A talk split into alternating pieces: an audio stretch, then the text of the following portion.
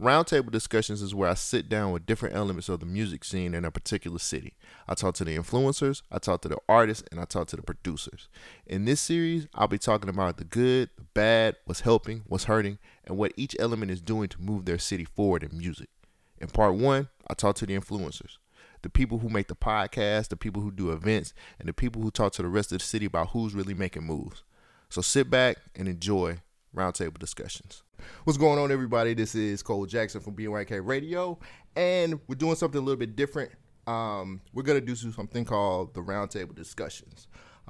In this, we're going to do, I'm going to do in a three-part series where we sit down with different elements from the music scene, the influencers, the artists, and the producers. So this week in part one, we're actually going to be sitting down with the influencers in Birmingham, Alabama. So today, I got three of, I didn't even know I was going to make this happen. I ain't even from the front.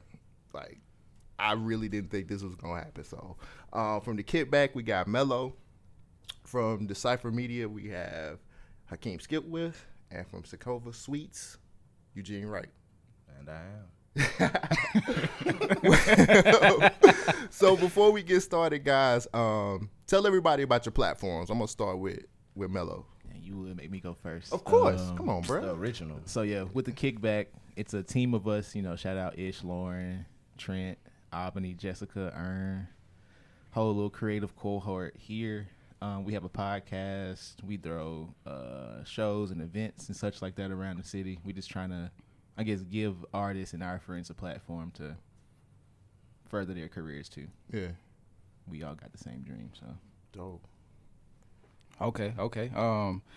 I am Hakeem, go by Skip, the host of Off the Record Podcast and the founder of Decypher Media Group. On Off the Record Podcast, it's purely just a black culture medium for all sorts of just everything. We talk about everything from God all the way down to the most ratchet shit that happened this week.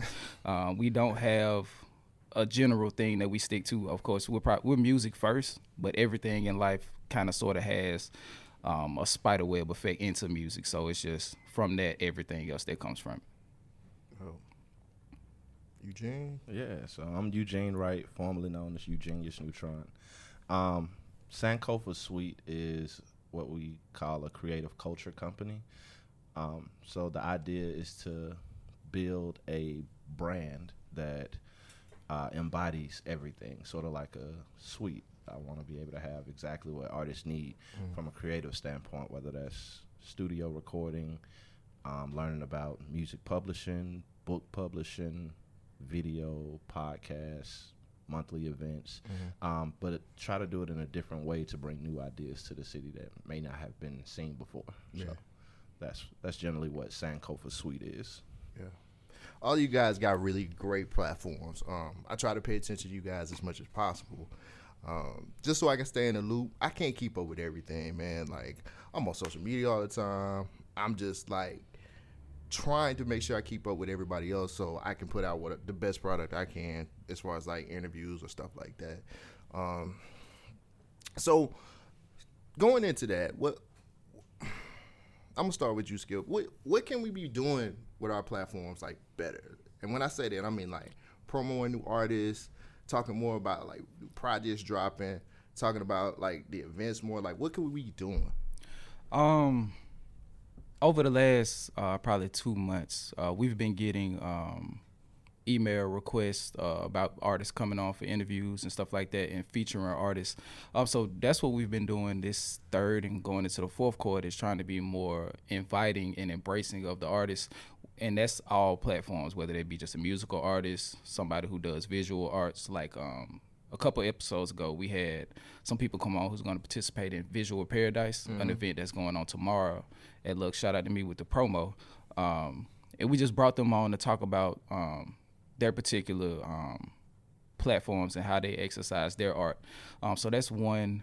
Two would be creating, like the KickBack is doing, platforms and spaces where people can come in and express their art. So we pretty much got it with these people that we got. So outside of that, probably just a thing we're looking to do going forward is probably scrapping all of the major label music that we do in our intros and outros and just solely embracing independent artists. Yeah. Yeah. What about you, Gene? I feel as if we are doing all that we can. What I think we could do is make it a little bit more organized, but we need to have a production line mentality. Well, I said basically to a place where if we're speaking about us as influencers and what we do, have a process in place, like an assembly line sort of, where we know exactly where we want to take this particular product. Of course, every artist is different, every genre is different, every format of entertainment, whether that is, you know, the podcast, the videos, the streaming, it's all different. Yeah. But we just have to, I think we could sharpen our process a little bit more, and to a point where not everyone's on the same page, but everyone that is within that process is on the same page, so that it moves a lot more smoother. And if it moves smoother, it's going to allow us to get a lot more done, which will also give us a lot more exposure. Yeah. That's generally where I'm at with it, with what we could be doing better. You agree with that, Melo? Definitely. I know I have friends who make music and shoot videos and whatnot, and I know one thing I tell them that I have to tell myself and my team going forward is we have to approach it same way we was just saying, with more like strategy. I would say, yeah, even with more professionalism. Like, go ahead and have that EPK set up, have bios, have good pictures that you can show people. Like, just have like all your data and your ducks in a row, for real. Yeah. Just have your T's crossed, I's dotted. So for the most part. One thing too, that I was talking to the producer not too long ago. I ain't put them out there, but they were telling me the reason why they don't mess with some of the artists here in the city is because they're not very professional. Is that a problem that we're having as far as like with us having platforms? I wouldn't necessarily say it's something that we should be taking the blame for, but I think it's something that we could do to help them. Like, even if it's just pointing them in the direction of, because we're in a place where we're coming in contact with people who do these things. Yeah. So we could take the time to direct them in those directions. That's why certain networking events are important, like the Southern Made Creatives that's coming up. Yeah. It'll be a place where all these people should be in one room, and we as influencers can direct and create that type of traffic. So at the end of the day, everybody's pushing their art forward with the resources that they need. What about you, Melo? Definitely. Like, I feel that, I guess, yeah, like, us three right here, we are in a, a place of knowing what you can do to progress yourself further. So, yeah, we all know what we can do to help friends out like that. So, I guess just leading people that want the help, just helping them out. I mean, sometimes it's hard to get in touch with some of these artists when you want to do stuff, though, man. I'm not finna sit up here and act like it's easy. And sometimes it's a situation where if you want to do an interview with somebody, it's like, sometimes it's like going through hoops, and that's because they either don't want to answer you back, or it's just like a situation where it's just like they doing something else and they don't want to give you the info on it. So that's, I think, from my viewpoint sometimes, and that's with dealing with people outside the city too. Like, anytime I got to deal with somebody's management, I can go ahead and kill that interview right now, because a lot of times people who are managed by their cousin or whoever, they never really communicate good, or they never really get in a situation where I can actually get the interview or get it done, or we can book something. So I don't think that the artists here are not professional. I'm kind of on the island of they just kind of don't know how to be. Yeah, yeah, that's really all it is.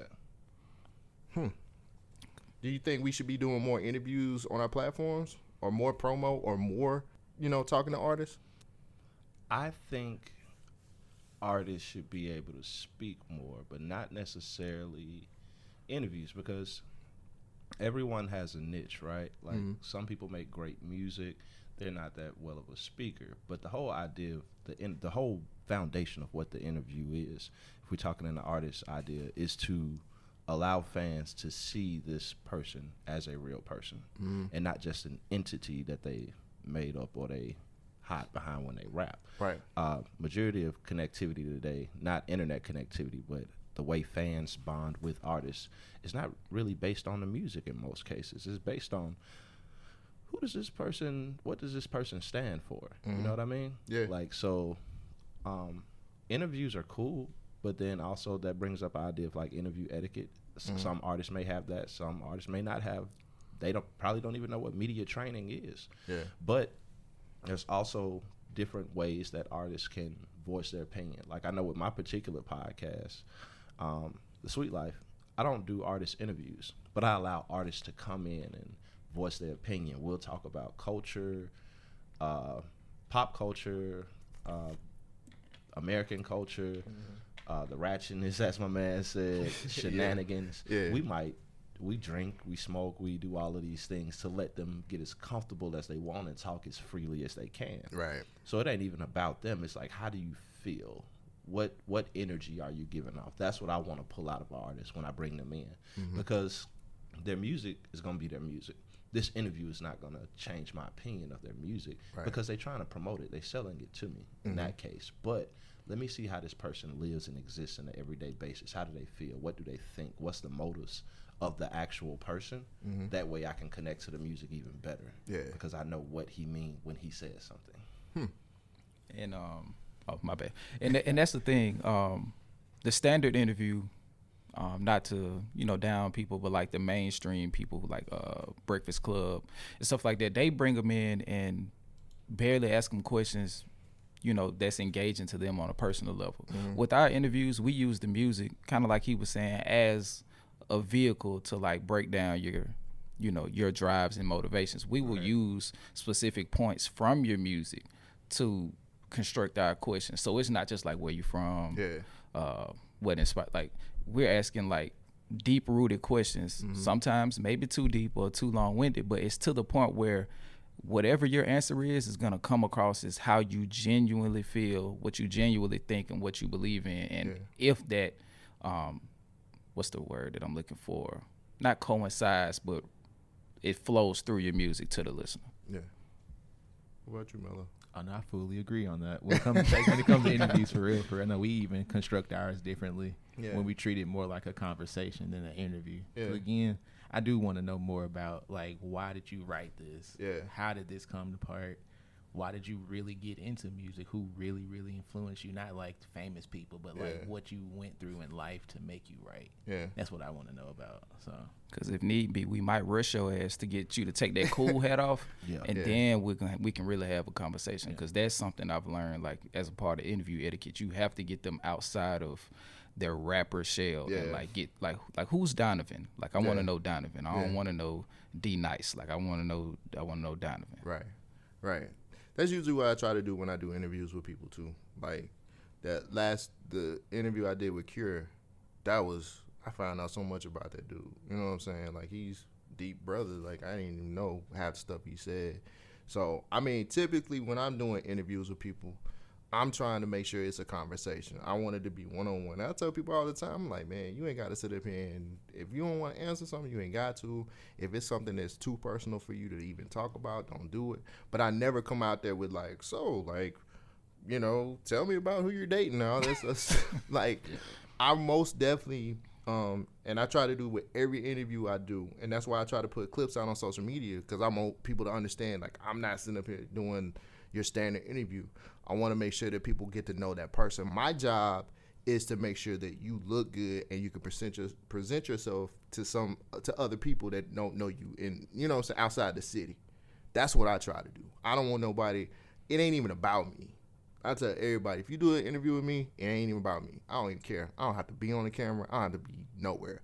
I just need you to be able to express yourself so people can, you know what I'm saying, get to know you as a person. This is, you're making a project, and you're putting your project out. So a lot like what you said, Jeanine, like they want to know who you are. You know what I'm saying? They want to know why you're making this type of music. And my biggest thing is just making sure that you're out there. That's it. Just some extra exposure. But also that's our side of the coin. And I'm glad that we all kind of got a similar feel to that as well. But also we have to keep in mind now, Birmingham specifically, I feel like we have great artists here that can definitely fit within the mold of that conversation that we're presenting. Mm-hmm. At the same time, there are artists that specifically want to go for a more industry image. So they don't want to answer personal questions. Mm-hmm. They don't want to go deep. They scared to say something wrong, mm-hmm. and they want to stick to the traditional format of what they see or what they perceive that they need as presented by music industry practice. Yeah. So if there it is going to be the case for an artist decision, what we may be able to do is to, because we feel like what we do is cool. Let's just say yeah, of course. We feel like what we do is cool and the coolest shit in the world. Right. Like as influencers, like you need to be rocking with us over here. Like, but I enjoy everybody's podcast when I get the chance to as well. You know what I mean? But at the same time, that particular flow and style may not be of artist taste. Mm-hmm. They may be better catered for a standard interview with like 95.7 Jams or you know, not to throw them under the bus. You gotta put up a 60-second freestyle to get that though. I don't care nothing about that. For real? You ever seen that for 95? Yes. I've never. Was like, what is it? Who's next or something like that? And they're like, put up a 60-second freestyle on your IG and tag us and we might interview. That whole thing is they want to gauge interest. It may not even really be about the actual freestyle. It's who's making the wave. So you post that freestyle, you get high engagement, like above what everybody else is doing, even somebody who might be better than you. The engagement, you know, creates buzz around the interview, makes the interview bigger, and it makes 95.7 look good because they're going in and grabbing the best and pulling them up and molding and shaping them. Yeah, bro, but not even the best, but the most traction. That's what. That is a great. See, these are the behind the door conversations we have off like no one. Now we going there. I just have a problem with them not actually trying to like see what's going on in the city. Like that's my problem with that. Like I'm like I feel you. Like tag me or do this or whatever, but you really need to have your ear to the streets for a minute. I mean, I feel like they feel like that's what we're for. In a sense. They not giving me no check. I ain't getting cut no check. We understand that. But I was like, yeah, we definitely get that. But all right, so as somebody that works in radio, it's weird breakdown, and I ain't gonna make it long and complicated. But well, I used to work in radio. Let me say that. Even with 95.7 Jams, this is one of many stations owned by one company. Yep. Same way Coca-Cola owns Sprite, Powerade, Coca-Cola, whatever other lines they got. This radio station is one product of the many in their chain. So even though they got different flavors, like here, we know our demographic. They cater to high school, to 25-year-old kids. Most sides of the city is ratchet, it's low-income environment. You have to make things entertaining and appeasing for them. Right. So the music that they provide is already funneled to them. They only have a certain allotment of space for the actual city because this is owned by a bigger entity. Summit Media, to be specific, but we're not going to go there. But they own a bunch of other stations that funnel all the same music. The program director gets a lists from the top. They put that in rotation, and they have very little wiggle room to add artists into the city. Right. Now, when we get back to the professionalism on part of the artists, the radio station wants us to have ducks in a row because of everything they have to do to play music on air. Problem is, as artists, it doesn't really benefit us because you're going to play me one time on Sunday at 2 in the morning. Yeah, 2 in the morning. Monday. At your lowest listening peak, just to say you played me. And that's one stream a week when I can get somebody this album on Apple Music that don't got to be clean, free, and I can profit myself there. Exactly. So there has to be some type of connect that better benefits the artist if we're talking in, not even just radio, but even with ourselves. We have to find out what ways can we benefit artists. And also, how can we make it as less strenuous as possible for them to be there? Good point. I got a question. What's up? And this is to the group. How do you balance inclusion and our interest in the artist? Because I feel like that's the point that we get into right now. Like, reload.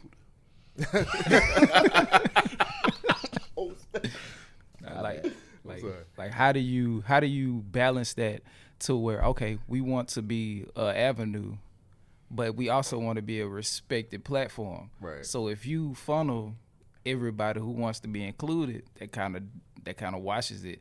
But if you close it off to only what you like, you seem one-sided. So then you turn into like a specialty. So how do you navigate like that window of openness between who you would allow to come and like who wants to come? I think honest constructive criticism is kind of where to start at, aka hating. Yeah, but bruh, let me just say this though: quick. If your stuff not mastered, like what? It's not even mastered, bruh. Like, how am I supposed to? There's a lot of people here that do mixing and mastering. Like, it's a lot. Exactly. But I'm saying point, like, okay, because now, like if I only did boom bap music, how am I gonna include trappers? Right. You know what I'm saying? Or that's all I cater to. I think that's what we're going. Or just like you, like, bruh, I don't think this shit dope. I don't want to bring you in on my. I don't want to bring you in to talk to you on my platform. Right. Like, cause now, like, after we did our first couple interviews, which were interviews that we hand selected, you start getting requests like, "Hey, I would like to come in," which y'all, whoop whoop. So I'm like, I throw this to the guys. I'm like, "What y'all think?"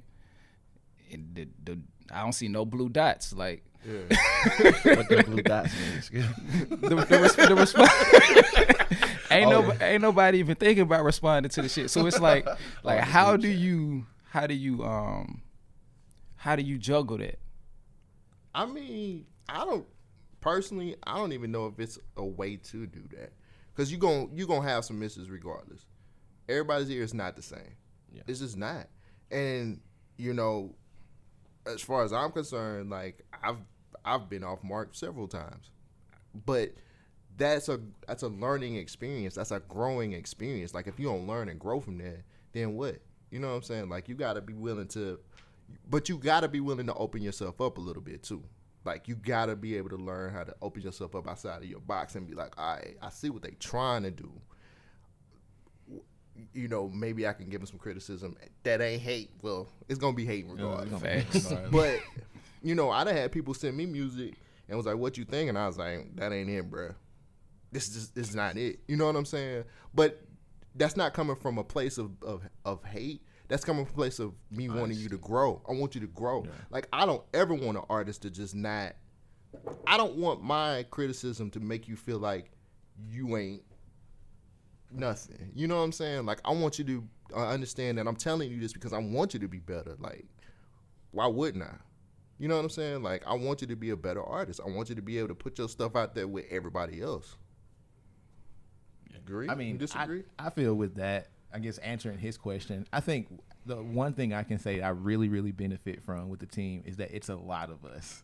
So, like, each one of us has different likes and what we appreciate. So, I know Ish and I like different music. Me and Lauren like different music. Me and Trent like different music. So, if y'all want to write something about it, if y'all want to share it, let's share it. If y'all want to interview them, just to kind of keep it fair. We do miss some people. We don't, always make the interviews or whatever with them, but we try, I guess, our damnedest to be as fair as we can for real with it. So, well, I'm gonna say this: I don't, and it's not any like ill will behind it at all. I just don't, because I've never. I'm learning. I'm probably the newest to this, all of y'all. This is a platform I've watched all y'all grow in. I was like, you know what? My evolution as an artist is like, okay, I also want to hold a platform and a safe space for artists, because I've been an artist for so long. But even in my days as an artist, I've always preached productivity over unity. Mm-hmm. I feel like, personally, me, myself, I'm unbiased enough that if it's dope, it's dope. Whether I like it or not, the people will always have the final say so when it comes to that. So I try to follow that, engage that, and not even just to like do a hype beast train or nothing like that, but to see, how is this artist moving? How productive are they? Are they getting stuff done with or without a team? What are the mechanics of what makes this work? So I always look at the productivity of it, like how is this moving? How is this working? And that's kind of what I use as my gauge. And even with that as well, like finding a balance. Like I said, I don't find a balance, but what I'm trying to practice is following people, but one, having an open mind, and two, being clear cut and dry about what it is that I do. Mm-hmm. So that before an artist comes in, they know, like, maybe this is for me, maybe this is not for me. Right. You know what I mean? For what I'm trying to present in my craft. So I think that's it, like, being clear, like, okay, we ain't gonna sit up here and talk about this all night. We got these topics and conversations. Right. You're actually gonna have to live in this moment. You know what I mean? So. But you got a bit of the inside track, though, Gene, because you was an artist. You done ran your label. You've done all of these different things. My job was to change music into product. That's it. Like, and when I say that, it means, like, developing the concept for the album, the visual presentation of the album. How do we take this music that exists in your head and make it into a product for sale, whether that's an album, a download, a T-shirt, getting you on the road, getting paid shows. That was my primary goal. So as far as, like, management, and the one thing I would say I was good at as an artist is a rollout plan. Mm-hmm. I understood the impact of a rollout plan. Mm-hmm. A lot of artists, they'll record music, and once the music is out there, they done. And it's like, that's the first step. Mm-hmm. In my mind, like, I'm going to be on the road the next 6 months after this album. I'm telling you. Like, nah, they be trying to pull that surprise album, Beyonce, on you. Like, it's four people. Only certain people can do that. I'm thinking four. Well, I mean, that can bring us to a next conversation of, like, how can we help with artist practice? Because in my mind, like, there's no benefit to pre-album, like, say, like, normal industry practice, right? Mm-hmm. You put out singles, you build buzz, and then you put out your album. What I learned when I was when I was doing this, because we're not on the level of music industry and we don't have that machine behind us, I would put out these singles, I get these press runs done, and, you know, we'll make This Is 50, or we'll make VladTV.com or Hip Hop Weekly. Like, oh, the song is dope. Where's the project? This is in March. The project don't come out till September. Mm-hmm. So it's like, you know how many links is on one web page? And how quickly I'm going to lose interest between March and September? Yeah. So my idea now is, like, how do you – well, I try to bring it to a place, like, or I always encourage artists to embed the idea of what your album is. That's why I say, like, how do you think, how do you feel, what energy are you putting off? Mm-hmm. Give off the idea of what you are, what your music is, before even giving the music. So that way, when you do start release an album, you start releasing singles from that album and a product, because we're in a build-up mode of trying to get to a major label, and we don't have massive machines behind us. When they discover something, they can get everything. Right. But like I said, it's no wrong way to do it, but there are some better ways, I think, when it comes to artist productivity, and that'll help us move better as a platform. Mm-hmm. So I like that. Church. So, do you feel like we work with each other enough as far as, like, our platforms, or should we start working with each other more? Or, like, what do you think, Melo? I feel like we all work with each other well. I know recently I got hit up about some interviews, and I just, you know, I told them about other podcasts in the city, because I mean, I know, again, we are all on this dream for the same path, for the same reason. So why not hook people up like that, man? Yeah. We all here for the same. So what about you, Skip? I think it depends on if it's, I think, an assembly line type thing. Because everybody has, like, it's the same goal, but I feel like everybody has different ways in trying to get it done. Mm-hmm. So I think it should be, like, let's say I know that they do things a certain way, so I might get somebody and I can send them that way because I know that what they want and what they provide would be best. Yeah. So, and things like this will be more beneficial. But it's just, it's weird because, like, how do you compartmentalize this into a thing where it works, like, harmoniously? I think it should be like everybody has their own thing, and we use each other for what would be most beneficial for that specific purpose. I think that may be the best way, because I feel like us just trying to force 100% working relationship together may not be the most beneficial for the artist, mm-hmm. because they may feel like they're going to all of these different places and getting the same thing, as opposed to let's provide different things. Like, mm-hmm. it's a fork in the road. Like, what do you want? All right, we'll send you there. We'll send you here. We'll send you there. And but we all have resources, and a lot of us have different resources. So it's just, I think it really depends, like, on a situational basis. Yeah. What you, Gene? I think we work with each other as much as we possibly can right now, especially considering we still got day jobs. You know what I'm saying? Yeah. Every other second and minute and hour goes to this craft. Right. Right? So as far as us working together, yeah, I think we do a pretty good job of that, because work don't always mean we're sitting down at the table. You mm-hmm. know what I mean? Like, I saw they just had Nova on their podcast. Mm-hmm. You know what I mean? Yeah. That was dope to me, because I'm going to be at the Southern Made Creators. Yeah, me too. So we in there. Me too. It's a circle of us working together. Yeah. You know what I mean? Like, it moves as harmonious as it can for the time being. The only way it could get more better.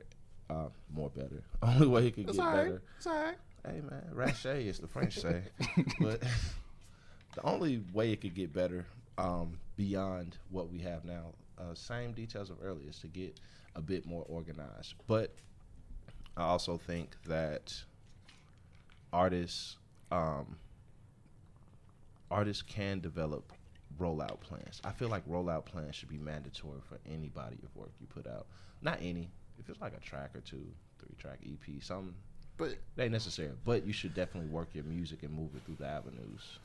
But I feel you. We got to take off the cool hat too, because I have no shame. I've called Melo. I've called you. I'll be like, hey, I got something coming out. I need to come sit down and talk. Yeah. And I'll be like, you know what I'm saying? No problem. I think my problem is too, I don't know when people actually putting out their real project. Everybody putting out an EP. Like, this is my EP, but my real project could be her. Like, dude, like, help me understand what you're doing.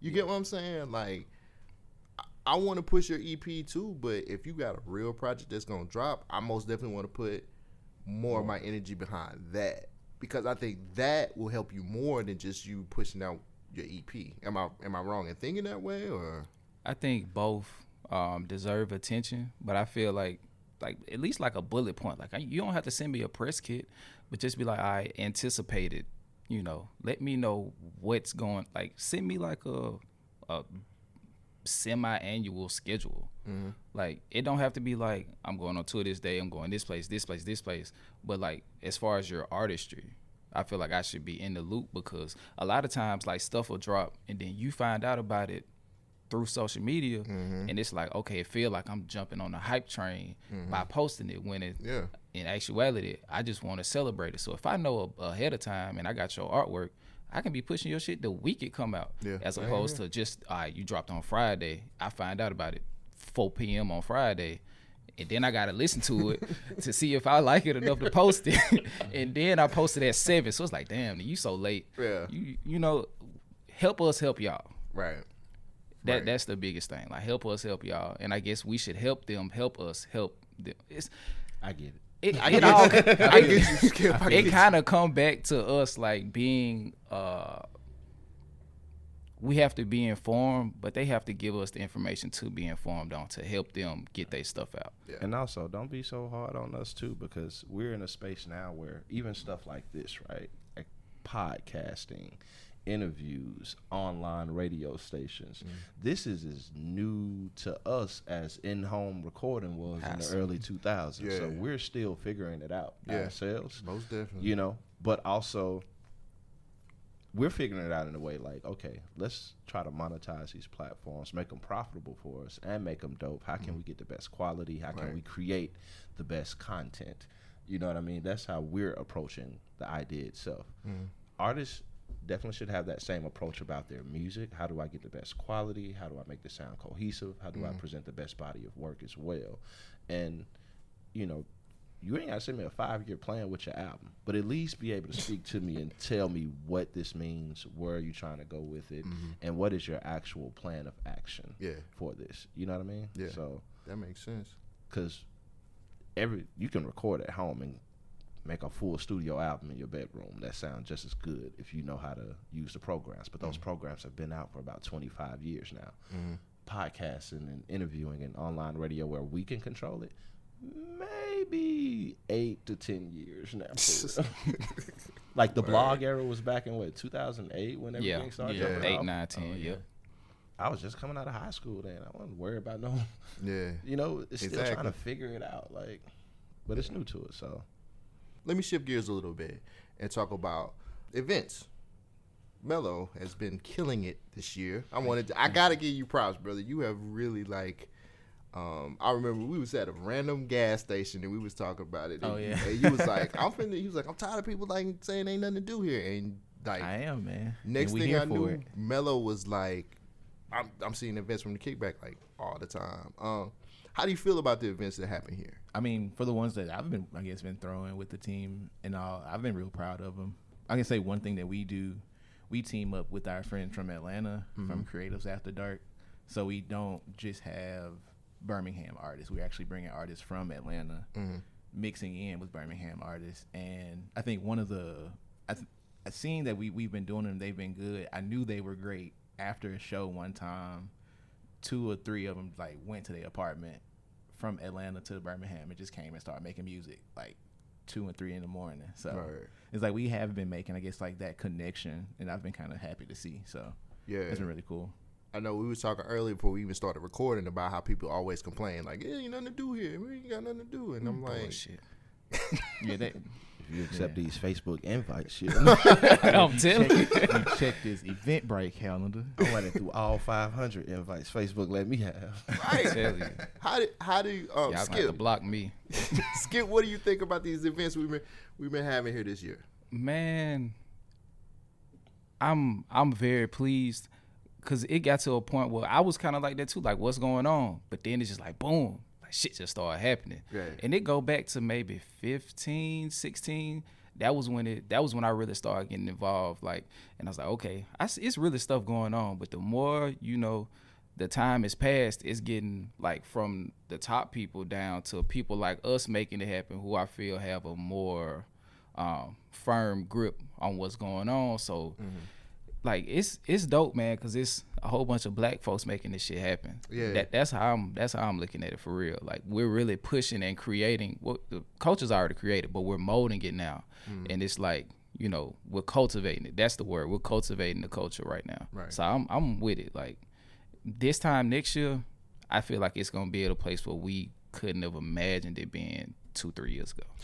That was my biggest thing too. I was talking to Gene, and I was like, "Yo, 2020, like." With what we have in this room alone, I really feel like we can make some stuff happen, like, for real. Like, not to say that it's not, but it's too much talent here for us not to be in a better place, if that makes sense. I don't know if I'm making sense or not, but I think it's too much talent as far as, like, sitting at this table. I think it's a whole lot of talent here in this city. I just think it's a lot going on, and we just got to figure it out and kind of learn how to make it move better. I don't know if I'm making sense or not. I feel you. It's like we need like an epicenter. That's kind of what you get into. I feel that. I feel like the hardest part in that is the actual initial contact. I feel like with the people who want to be involved and the people who are creating something for them to be involved in, that initial contact and confirming stuff is going to be the first and most important part. Everything after that, I feel like just going to happen on top of that foundation that starts from the contact. Yeah. What about you, Gene? What do you think about these events we've been having this year?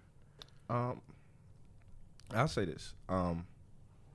Birmingham has a very unique situation because as people like natives of the city, there is somewhat of a divide when it comes to the events, like a three-way divide, I'd say. You have the people who say it's nothing to do, but yet we never see you come out or support these shows, right? Then you have the people that do come out and support these shows. I see most of the people that are within this culture, we all go to everybody events. It's a good number of us, too, and it's a lot of us, and we have a great time. Think about this. I've been back in Birmingham for like the last 6 years. I have never seen a fight at any event that we throw on our side of the culture. Nope. Oh, hell no. Nope. It's not been one fight. Think about that. We in hip-hop, rap. We have lit shows. The basements are BYOB. People coming in drunk, bringing their own alcohol. The KickBack podcast.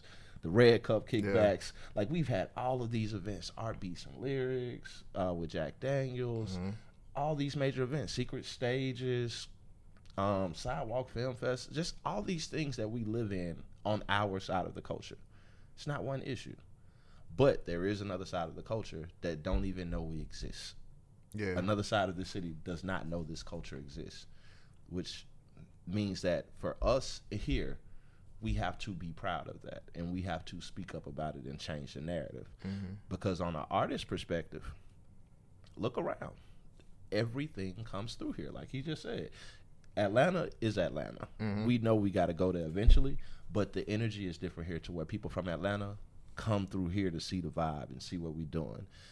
The homies from Mississippi, whether that's D. Horton or Vitamin C, they come through here. Mm-hmm. My homies in Mobile, their biggest market of fans is here in Birmingham. The homie Marcel P. Black, he goes everywhere, but he makes sure he comes to Birmingham. Yeah. There's something going on here that even artists outside of the city see in other artists like, yo, this is different. And even when I travel around and I get on the road, there is nothing like Birmingham out there. But what we aspire for is to be in Atlanta or to be, you know, all of these places. And I don't think that's necessarily the goal anymore, right? Mm-hmm. The goal is to, if anything, be a St. Louis or a Houston or a Dallas. And not sonically, but in the way that we have our own culture that exists. Yeah. By the time major labels really come and see what's going on, and no disrespect, but not a hot single that pops off or somebody that gets viral and they take him. But when you really come pay attention to the culture of what's happening here, yeah, I know what I'm talking about. But it ain't no shot or no shade. It's just the reality. That's a real point. I feel real. When they see the culture of what's happening here, it's going to be like, oh. Shit, cement it. Like, yeah, right. Like somebody's gonna be like Slim Thug. He was already platinum before they came and got him. Before you came here, like. But, in my mind, I want to say this too. I feel like I'm blabbering, but I'm gonna try to keep it short. Artists, do not be afraid to take risks and create your own events as well, right? Because we've had a lot of gatekeepers that do events, and I feel like those events are cool. Don't get me wrong, but people want to see something original from the artist's mind. Mm-hmm. What can you give this city that hasn't been done before, but what is your take on something? So artists, don't be afraid to, don't solely rely on going to find somebody to put you on the show. That's going to also give you better business practice when you know how to manage the door, you know how to manage upfront costs, overhead. Don't be afraid to take that risk and put on your own events as well. It's only going to give us more to do. And we're going to come out because we have a very supportive artist community within the artists themselves. Like, there's not any real beef in our side of culture. You know what I mean? There's artists. I've had differences with artists. Artists had differences with each other, but it's not any real beef. Right. Like I said, it's never been a fight in 7 years, so it ain't that serious. Like, yeah. But artists, throw an event. Put your own event together. Just do something. Productivity. But, yeah, you got it. So would you guys like to see more events, or would you want to take your personal platform and actually start doing more events? Because right now, sitting at the table, Melo has really been the one that's been doing a lot as far as like events are. So Skip, what do you think? Like, do you want to do some more with your platform and actually make events happen? Pub. No. This is really something that we've been looking to do for a while. We want to start a festival series titled Organic Bounce. Since you've been listening, I'm pretty sure you've heard that word be used a couple times. And we're doing that for a specific reason. That's something that we want to do. Like ultimately, we want to do it to a level that would rival like some of the mainstays. Like, I want to put it to a level where it demands the attention from the people who feel like the normal stuff may be too quote unquote underground. Like, for instance, I know the name of it, Sauce Fest. Yeah. Bruh, that was one of the livest events I've been to, like in Birmingham, bar none, probably competing with the Isaiah Rashad show. That was lit. Yeah. Bruh. Side by side front row. Bruh, that shit was crazy. I was on the stage, bruh. Like, I was this close to getting my ass beat. But, I slapped like, my ring across the room. I'm telling you, bruh. Like, but it's, I want it to be to that level where they can't ignore it for the anecdote of, oh, that's just some underground shit. Like, we want to put it to the point where, one, it makes the artist feel that pressure that they need to execute on this level. They can go through the whole promotion channel, go talk to 95.7, go talk to all of these places and build interest and actually show that they're able to operate as entities, like he's saying. Mm-hmm. For us, we create a platform to which we can rival, and people don't have to go outside of our culture, being black people, get the things that we feel like we need. Yeah. 'Cause what I have experienced is, as a growing platform, folks gonna play you weak until you drop a bomb. So like what we're doing now is like aligning to get ready to drop that first bomb, which would be that first inaugural Organic Bounce Festival. Right. So I mean that's what we working on, like big picture.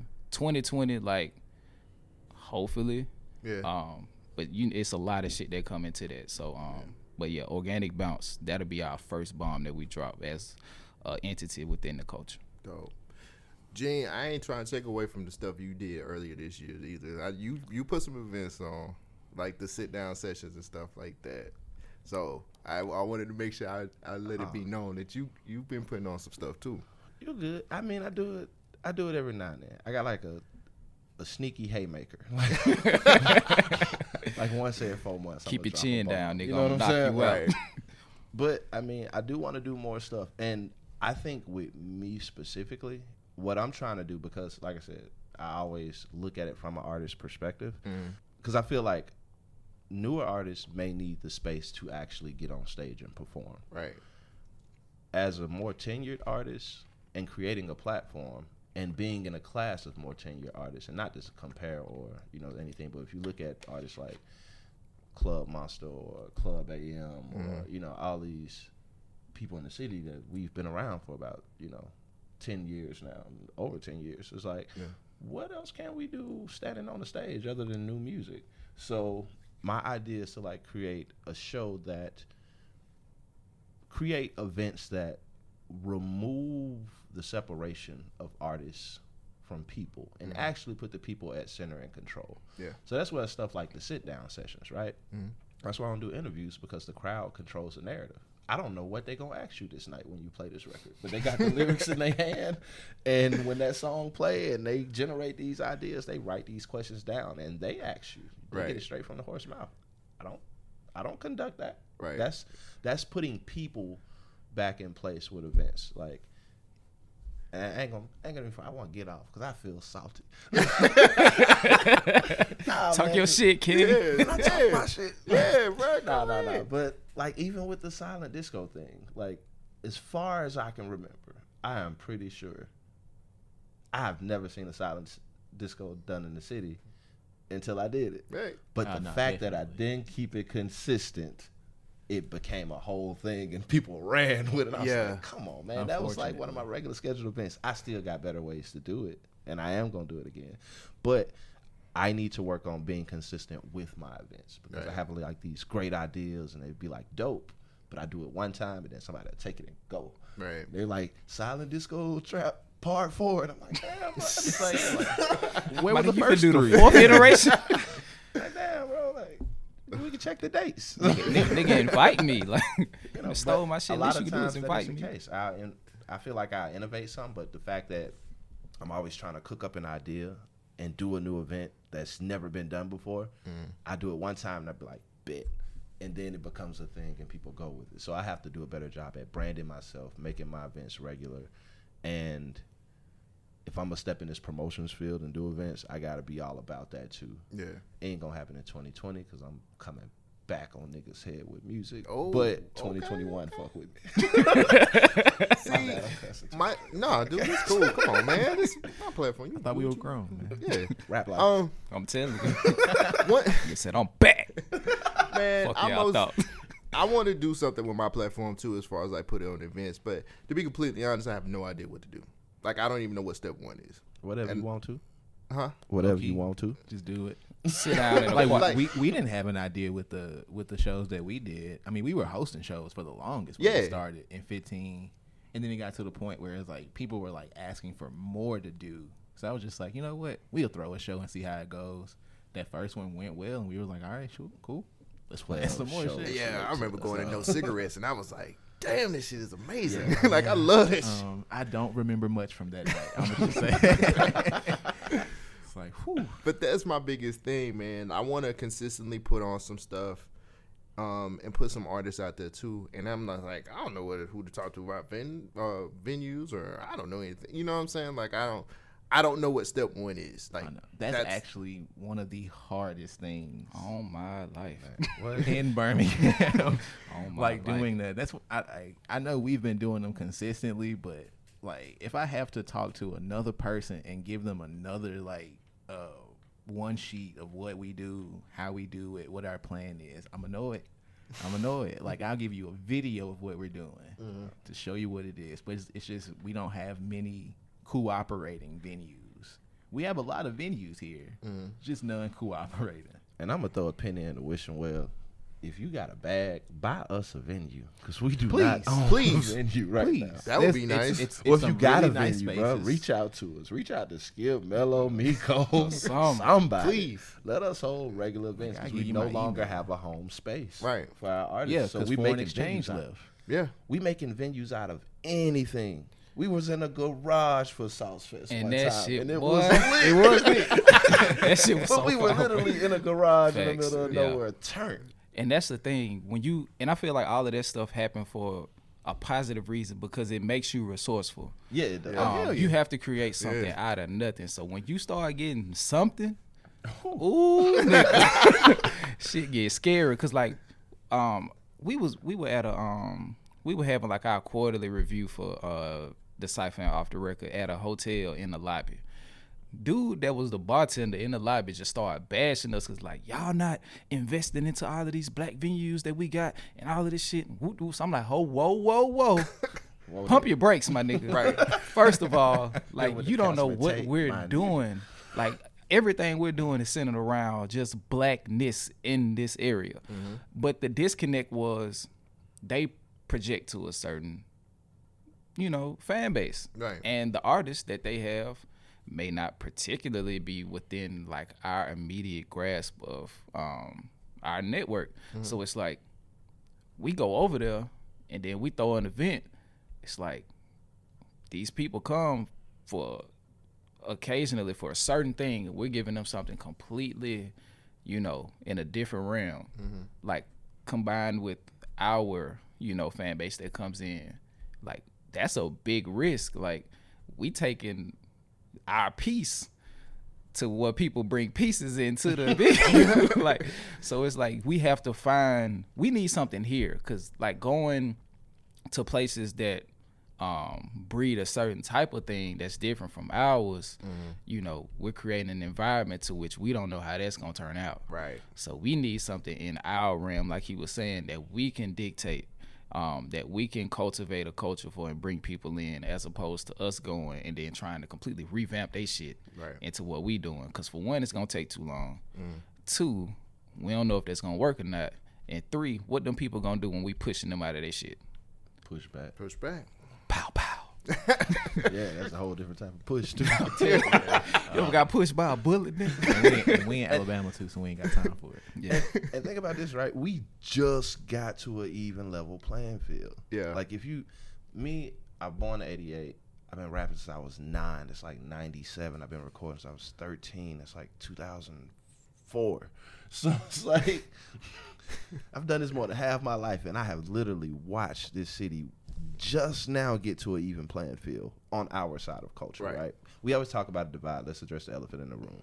There's like the street side of rap, the trap side, whatever you want to call it, and this quote-unquote, I hate this word, conscious or hipster, whatever they want to label us as on our side. Coming up in this, as an artist trying to make it in the city, like the street side of rappers and trap rapper, whatever you want to call them, they had so many more places than the backpackers, hip-hop subconscious, because they had the strip clubs, they had the regular clubs, they had the clubs people fight in, they had all of these avenues and like literally that, fight in. Like, have a ring in that bitch. Like, yeah, bell bottoms, you know what I'm talking about. Like right. Club Red, all of these places they can go and perform that were catered to that genre because that's all the city really knew about, or that the little industry practice, i.e. radio, yeah. we got here promoted. So over time, as these places diminish and get shut down, or the owner's like, hey, I can't keep inviting y'all in here, y'all tearing my shit up, they're losing venues, right? It's mm-hmm. still a little bit more places for them to go, a little bit more for them to do. But like he said, 2015, that's when you saw the resurgence of lobotomics, more people getting into secret stages, mm-hmm. things like Frames on the Green, or that turned into Alchemy. Oh, damn, Frames was lit. You know what I'm saying? Making something out of nothing. Sam's Kilroy Garage, mm-hmm. the Syndicate Lounge, or Foreign Exchange, the High Note, all of these places that open their doors to us. Even now, the Freedom House, it's literally like a room with books. Yeah. We make venues work to our behalf. And right. now it look like we got a plethora of places. Problem is we don't own these places, and we just got it even. Mm-hmm. Now that we're even, and we can literally do a different show.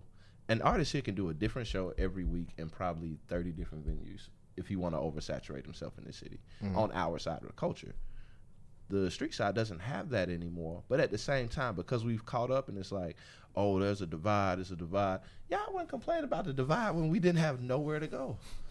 And you don't, but even that, we have to still embrace them. You know how hard it was to get Butcher and his crew to come to, never mind, we can take that out. But that's my guy. Like, Butcher is one of my best friends. Yeah. But I know he lives on the street side of music. But even outside of that, he's a viral internet star. Mm-hmm. So, like, bro, you kind of got to see what's going on over here, because if any of them going to come, they're going to follow you because they follow you online anyway. That's it. But I know he knows hip-hop and rap and culture enough to exist on this side as well. Right. So then we get him. We get other guys like BTMG. Well, not BTMG. Well, Hard By Shaw now. Yeah. You know what I'm saying? All these cats that are dope street-based but can also live over here. It's like, we open for y'all to come through.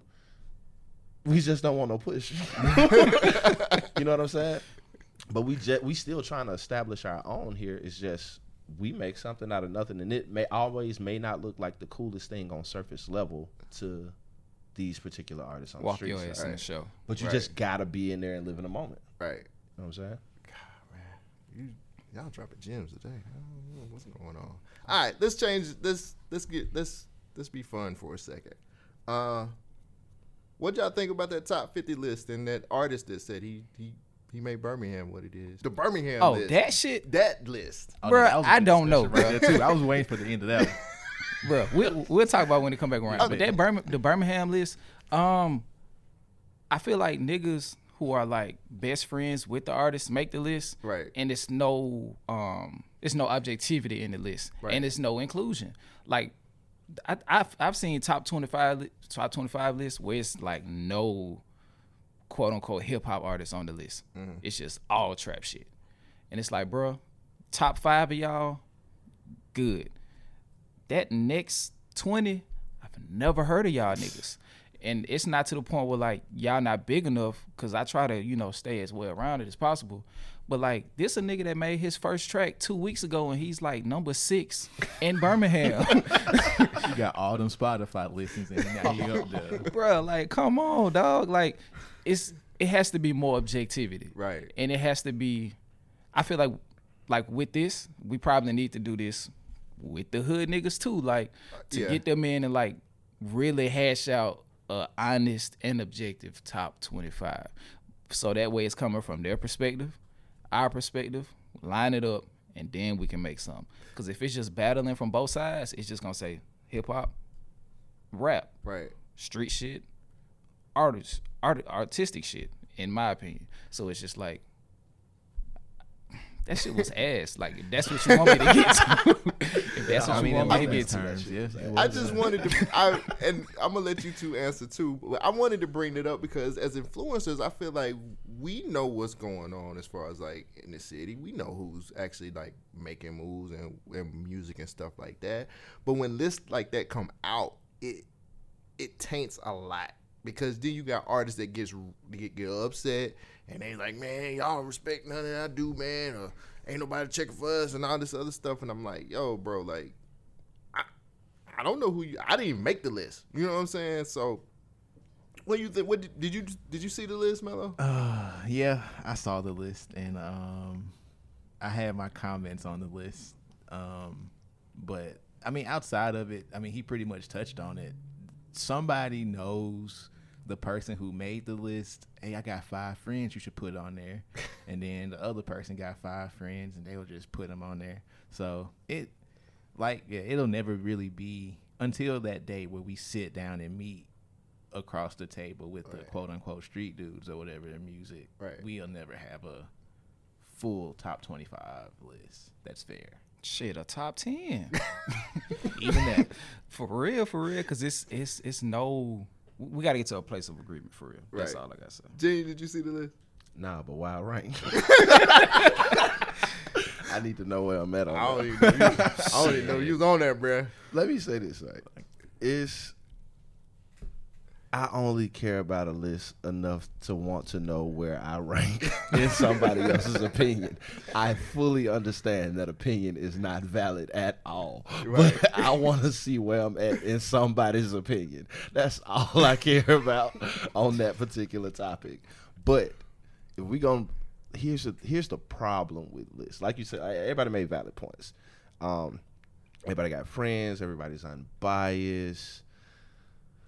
But first off, if you make music, you shouldn't be making no lists. You should be making music. Right. So focus on your art. Yeah.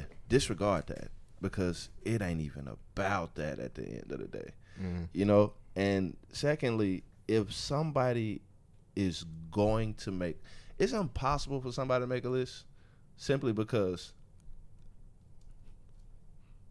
it's going to sound, I'm just going to use myself as an example because I'm an artist as well. Man, say what you got to say. It's all good. You can't compare another artist to me that does not have the same amount in my catalog. And I know I got about 15 albums. From the conception of when I started rapping, even up until the you can count the 7 that I have on streaming services. Mm. You cannot compare somebody with one album to my 7 albums, because that one album may be great. How consistent is that? When did that album come out? How current is it? How long will it live? It's too much to factor in. Mm-hmm. And we don't have the tools, resources, nor time to be putting our energy into that. So all musicians, leave the list alone.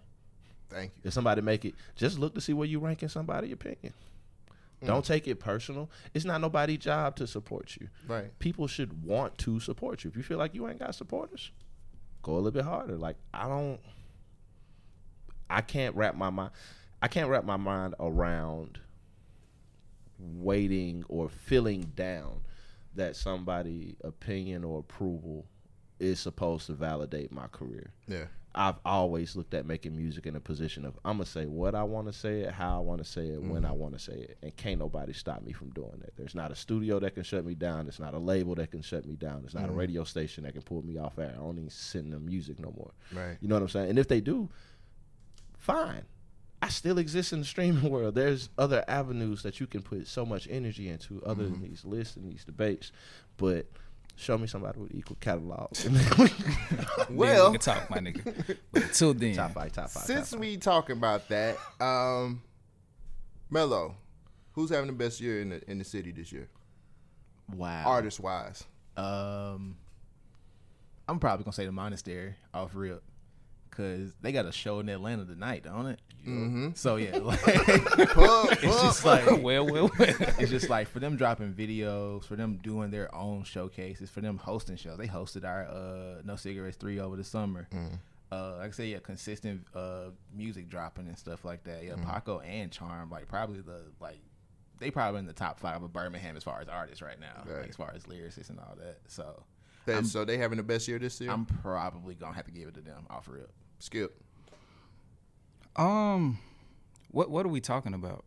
As far as just in general, just as an artist, like, you can, if you just want to put the music thing there, you can do that. If you want to kind of like put it to where like what they're doing in general, like hosting shows or putting their own shows, like, because I feel like all of that goes into it. So I guess all encompassing, I would say them. Who's dropped multiple projects this year? I don't know anybody who has. Monastery.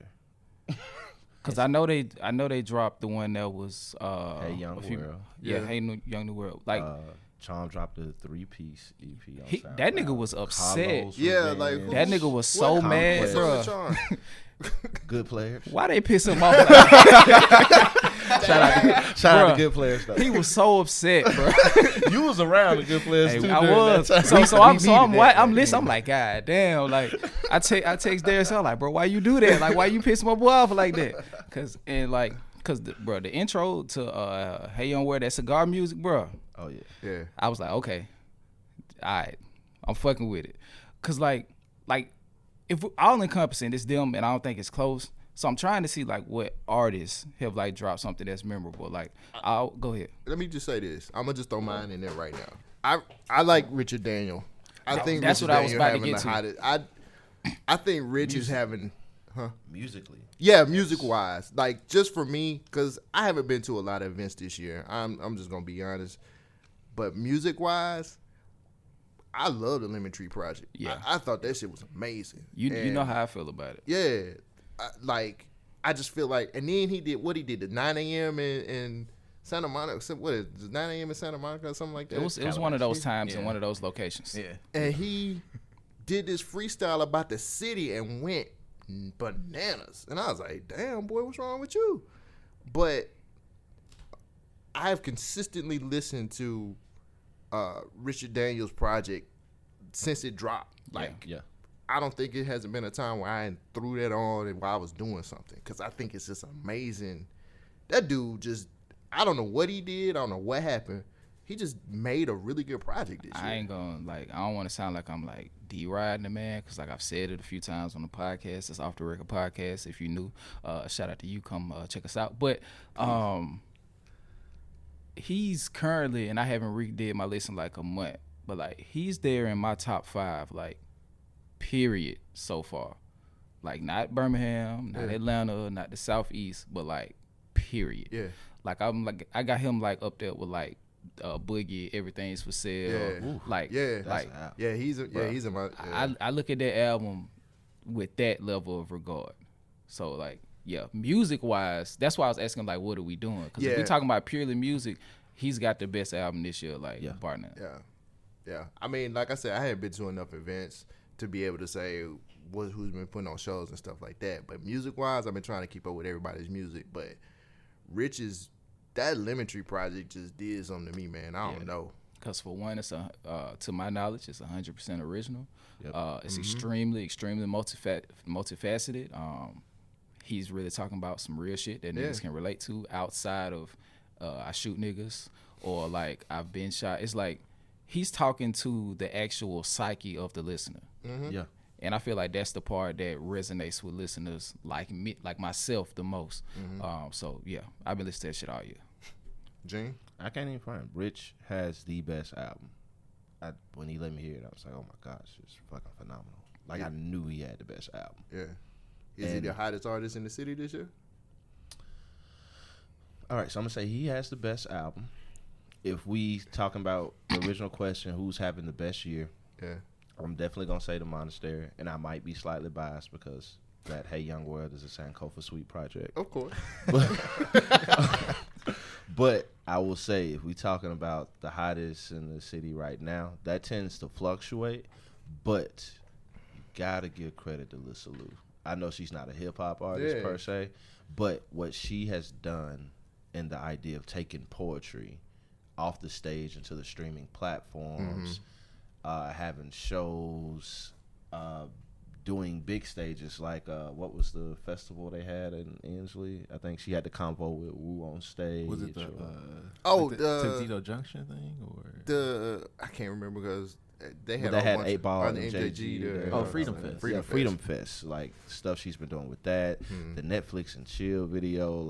She's taking poetry in this city to a different place and approaching it as a hip hop artist. Yeah. And she's definitely on fire right now. Yeah. You know what I'm saying? I still think Monastery having the best year. Rich got the best album. But let's not exclude that, because that is definitely still within the culture of what we do, and we must acknowledge that. Yeah. And I just got hip, so now I feel lame. I just got hip to her like that. I'm like, hey, she's fire. All right. We wrapping it up with this. And I'm gonna actually start with Gene. What do you see your platform doing in 2020? Getting back to the music, but I'm trying to take my rollout plan that I normally do and put it on steroids, and trying to innovate how artists think about releasing music, try some new techniques, and also try to monetize it in a different way to see how well it works, taking a new risk. But like I said, just bring something new to the culture. Mainly it's a focus of music for my brand in 2020. Mm-hmm. But I will still have some events, and I'm looking to do a lot more public events for 2021. So gearing up to position the notoriety of the popularity of my brand, mm-hmm, to set up the move for a bigger platform and inclusion of events and all. Yeah. Skip. Bullet points, got a few. Dominating visually for Off the Record Podcast and Decypher Media Group. Decypher Media Group is the overall entity. Mm-hmm. Off the Record Podcast is the first piece of that umbrella. We're going to branch out and become an all-encompassing media platform soon. So that's the thing for 2020. Of course, merch, apparel, all of that stuff. So the interviews that we do, that we've done so far, have been like in studio or in Vibe Street. Shout out to y'all. But mm-hmm, we're going to like just try to take that to another level. So it seems like we're going to immerse the big venue of Birmingham more into our interviews. Because like one thing that we're looking to continue to push is just Birmingham as fuck. Yeah. Pardon my language. But we wanted to get to a point where everything that we do is incorporated in some way with an element of Birmingham. So when people see it, like we're coining like Birmingham to that extent. Mm. So yeah, pushing Birmingham, dominating visuals, and hopefully we can get that organic bounce. Melo. 2020, I guess the number one thing that we're going to focus on is our podcast, because we've taken a back seat a lot for the events that we're throwing. So we're going to push more of our podcast. We have another podcast on board, like Black women led, mm-hmm, Black Bougie About It. Shout out Albany and Jessica on that. So yeah, pushing more podcasts. We're going to tour for 2020. That's something we want to tackle. We already have a good connection with our friends from Atlanta. So we're trying to hit up the Southeast, all the, I guess, neighboring states of Alabama. And then I think our third point is pushing our website, pushing merch. If y'all bored, go to tkb205.com, bro. Read them write-ups of the artists and stuff like that. So just doing more for ourselves in addition to doing stuff for artists in 2020. That's dope. That's dope, guys. What you doing for 2020? Man, I got to get a team. I ain't got no team. You're looking at the team right here. So, you know, I had an unfortunate split with my business partner, so it's just me. So I got to revamp the website.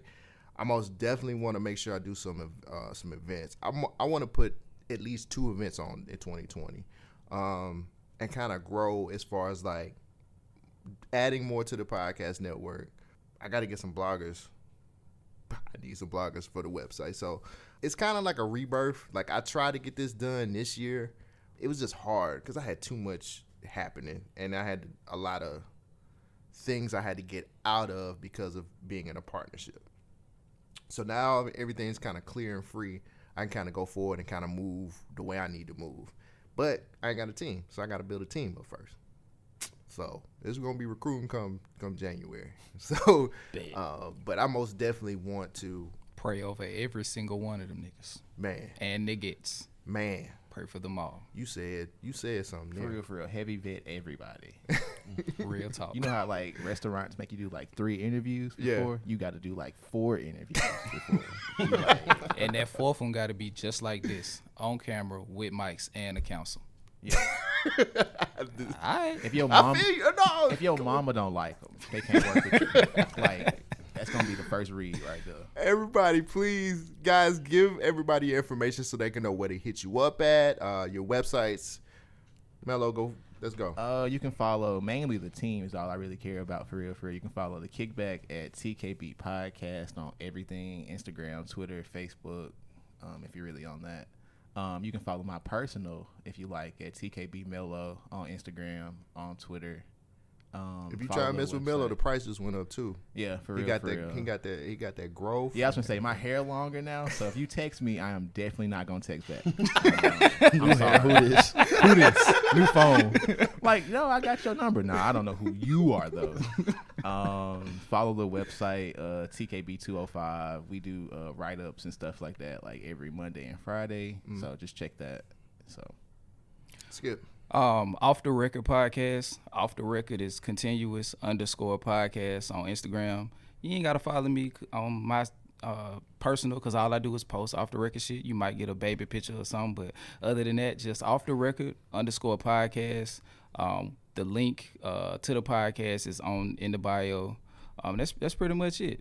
We're available, on Apple, Spotify, Google, iHeart, and pretty much all of those weird ass streaming apps that they have specifically for podcasts. Deezer and Stitcher and all that shit. We're everywhere. Oh my God, Gene. All right, so you can follow the brand at everything.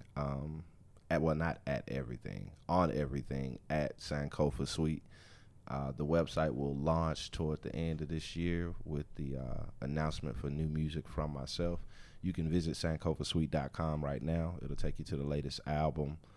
Check out the Sweet Life podcast. We just wrapped up our first season. We'll probably kick off season 2 starting next year.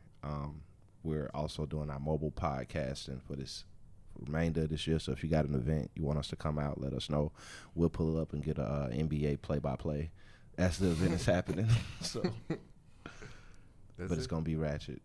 Just know that. That's the disclaimer. But yeah, other than that, man, yeah, that's it. Man, I just want to say to each one of y'all, like, I was super nervous when I reached out to every one of you guys because I didn't know if you was gonna be like, yeah, whatever.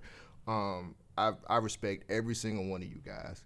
I've been in the city for a minute now, and I've been a part of the music scene for a little bit, not as long as a lot of you guys have, but. I really wanted this discussion to happen. I really wanted this to like work, and it was actually good stuff. So I 100% appreciate every single one of y'all. Thank you for sitting down with us, and get ready for part 2 because it's gonna be the artist.